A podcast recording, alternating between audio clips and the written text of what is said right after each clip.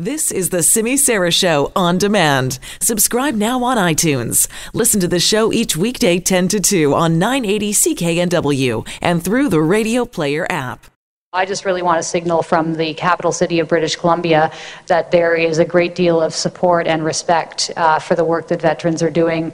Um, and if anything came out of this council uh, over the past week that signaled anything other than that, I am sorry on behalf of this council.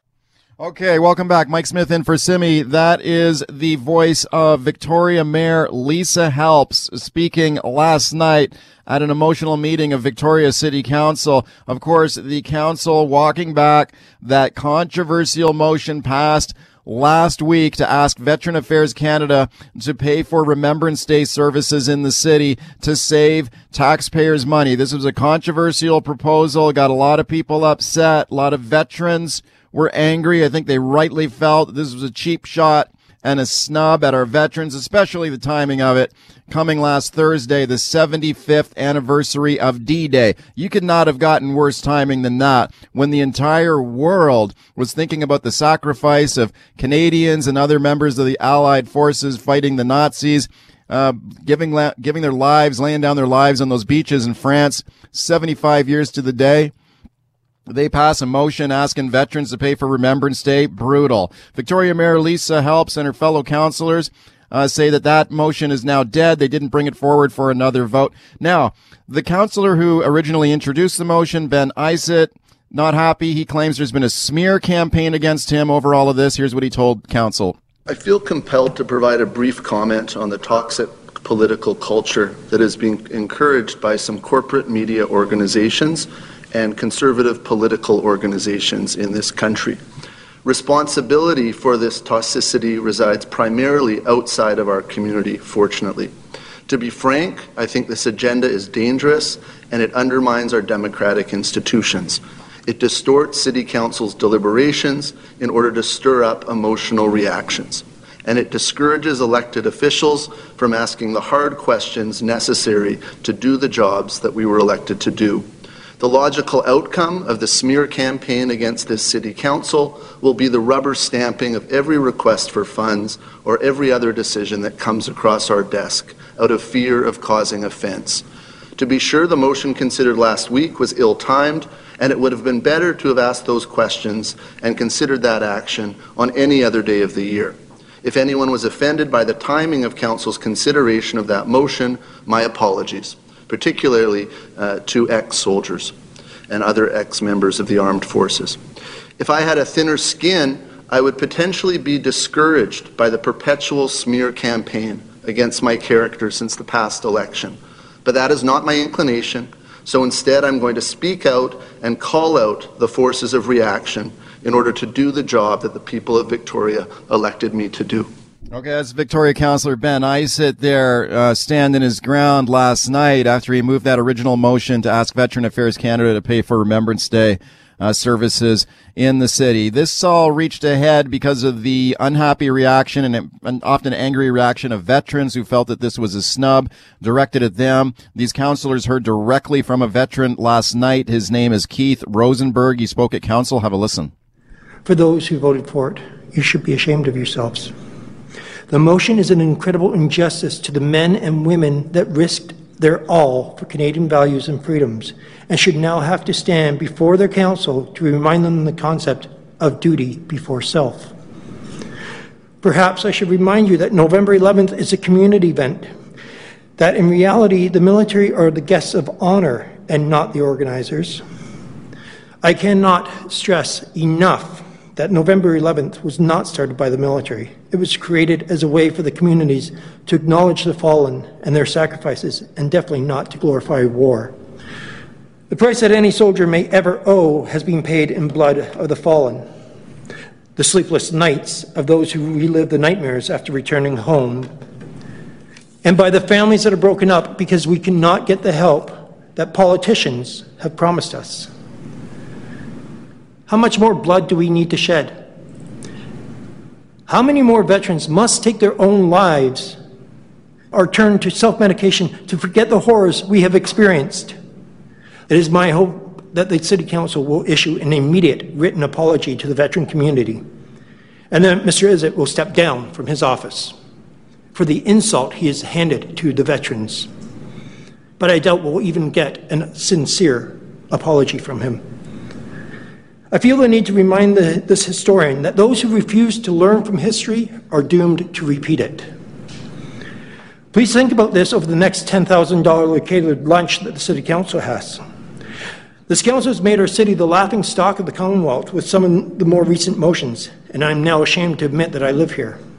It is indeed a sad state when local businesses like London Drugs feel they have to step up to do what our elected officials refuse to do. Thank you.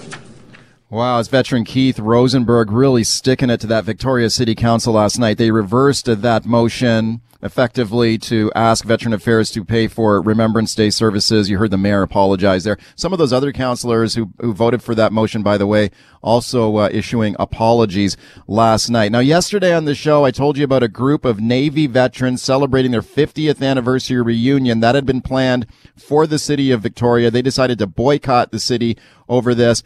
I'm, I'm curious in the light of this reversal by council and some of the apologies we heard last night. I wonder if the boycott is still going on. Well, let's find out. Uh, t- checking with John Appler. He's a retired Navy veteran. I'm very pleased to welcome him back to the program. Hiya, John. Hi there, Michael. How are you? I'm great. Thanks for coming on. What did you think of the uh, the apology from uh, the mayor last night? And uh, they're not going forward with this motion now. Uh, I think the apology from the mayor and most of the council was sincere. Um, but there is something that is still lacking, and that the mere thought that a motion like that could even be brought up is sort of disgusting to us. Uh, on a on a note, uh, I've done a quick. I've been I was tied up today with some medical issues, uh, and that and I didn't get home till around eleven o'clock. And I've done a quick poll of uh, the seventy or eighty guys uh, I have communication with, and asked them to give me a yay or nay for boycott. And I got about uh, a dozen responses. And to be quite honest, I was a little surprised. Uh, only three or four of us have said yes, we would uh, cancel the boycott, but cautiously try to work work through it and that. But the rest of them are definite no, don't cancel the boycott, have the event somewhere else. Mm. And the surprising thing is, most of the guys who are against it are from the South Island area, and that they do, as one put it, they do. Council, this council has done things like this before, and then reverse reverse their decisions later right. on. Right. And that. Um, on a I talked to uh, the uh, Trafalgar Pro Patria uh, Legion to tell them like our boycott was not intended to hurt them. We, you know, unfortunately, they're sort of the innocents in this. And I was informed that uh, there's an issue about the tax taxes and that there, and it was number being bantied about was seventy-five or eighty thousand dollars in property taxes. Yeah. They apparently say now, no, it's over a hundred thousand dollars, and that that the city of Victoria wants. So this is the city of Victoria taxing a nonprofit organization that contributes hundreds of thousands of dollars back into the community, but no, they got to get their their hundred thousand out of them right. first. Hey, John. John, let me ask you this: There's been a lot of emotion. There's been a lot of anger on this issue, and I think rightly rightly so and understandably so, and I can I can certainly understand how it appears a lot of a lot of your guys for and your planned reunion would still want to continue with a boycott of the of the city of, Victoria. What are your own personal thoughts on it? I mean, do you think at some point, like if the city reverses this motion like they did last night, you get an apology from the mayor? Maybe it'd be better for everyone to to accept the apology and move on, or do you think it's important to continue to make a statement here? Uh, I, I actually do think it's important that we do make a statement that yeah.